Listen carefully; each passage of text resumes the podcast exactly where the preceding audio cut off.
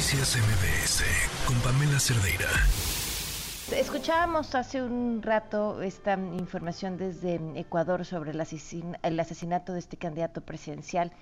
Eh, los medios nacionales hoy reportaban que había eh, hecho público que había recibido amenazas, hablaban también de la presencia de cárteles que además nos suenan muy familiares en el eh, país. Eh, le agradezco mucho a Fausto Pretelín que nos acompañe otra vez. Fausto, ¿cómo estás? Hola Pamela, muy bien. ¿Y tú? Muy buenas tardes. Bien, bien. Pues preocupa, ¿no? Lo, lo, que está sucediendo.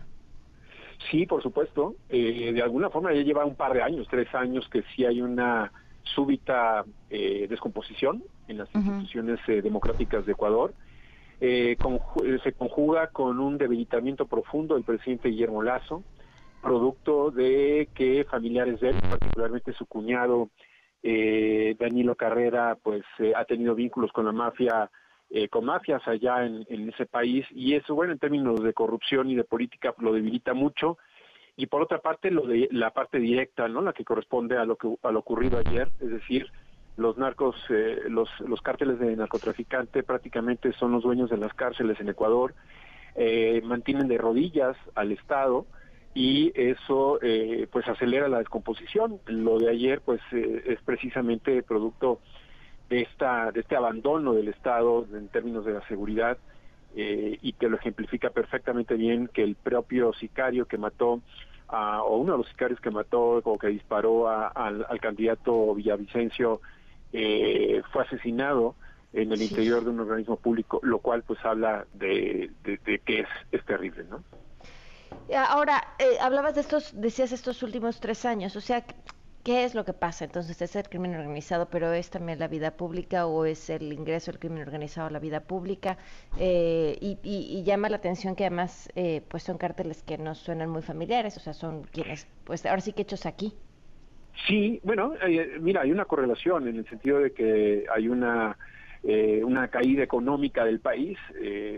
Eh, eh, que ya venía arrastrándose un poco antes de la pandemia, se agiganta con el tema de la pandemia y eso pues bueno genera incentivos para que se creen eh, escenarios paralelos, eh, escenarios del crimen organizado, en donde Ecuador por la ubicación geográfica es un hub logístico de repartición de droga, mm. y particularmente la mafia albanesa tiene una de las rutas importantes hacia Europa, pero Colombia y México a través de sus eh, cárteles eh, también juegan un papel importante y han llegado a pues al sector político, es decir, a arrodillar, hacer rodillar a los políticos, eh, los vínculos que tienen algunos de ellos y eso pues ha llegado a la cocina de la casa presidencial. lo que te comentaba hace unos momentos de el cuñado, uno de los cuñados de, del presidente Lazo, que es pues una figura paternal, ha sido por ejemplo, el que eh, tenía el banco, eh, que finalmente ahora lo tiene, es dueño el, presidente, el, Banco de Guayaquil, cuyo, cuyo, dueño es el presidente Lazo, sí lo dejó un poco la administración para meterse a la, presidencia, pero seguramente lo va a retomar, y eso, pues, eh, y, y, si a eso le sumas, ¿no? Que los, los brazos de los carteles mexicanos ya llegan a, a todo el mundo, ¿no? Llegan a una buena parte del mundo. Es triste que México esté exportando eh, un mal ejemplo, el, mercado ilícito de la droga y eh, las palabras de hoy del presidente López Obrador me parecen lamentables en el sentido que responde como un perito, pero no como un diplomático, un jefe de Estado, que tendría que haber tomado en cuenta la declaración de Villavicencio eh, en, en, audios, en, en, el sentido de que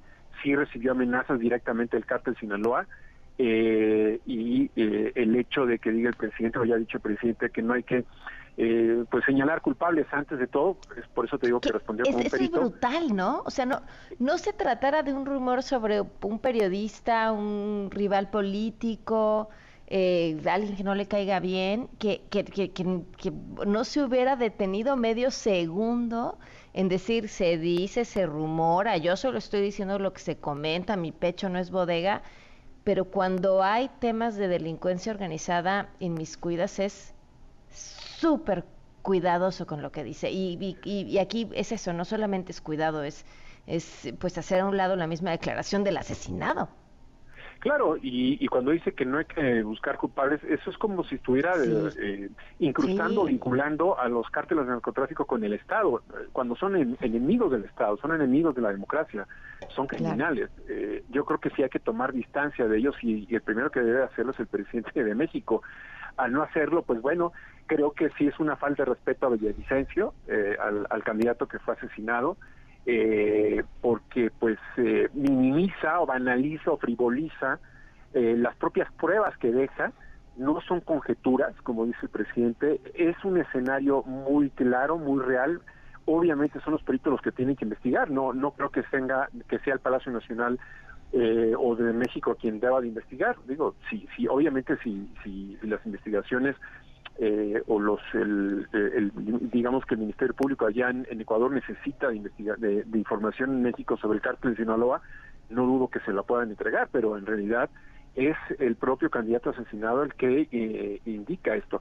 Y, yo creo que el, tema del presidente de México es eh, pensar que todos los que vivimos en México no conocemos de, conocemos de temas sobre Ecuador, sobre temas internacionales, y da la impresión de que mm, margina estas, estas eh, opiniones que son importantes, eh, lo hemos visto en muchos casos, y sí le falta ahora ese gimnasio de política exterior, lo agarran muy, muy fuera de lugar, eh, no tiene por qué defender a los carteles de narcotráfico, tiene que decir y sancionar y criticar que el cártel de Sinaloa esté presente en Ecuador y en muchas partes del mundo, y primero tiene que arrimarle el hombro al periodista asesinado antes de decir esto es politiquería, o casi casi dijo eso, porque dijo es, un periodo electoral, lo cual es una frivolización del, del, crimen eh, en, en, el peor de los, de los escenarios, ¿no?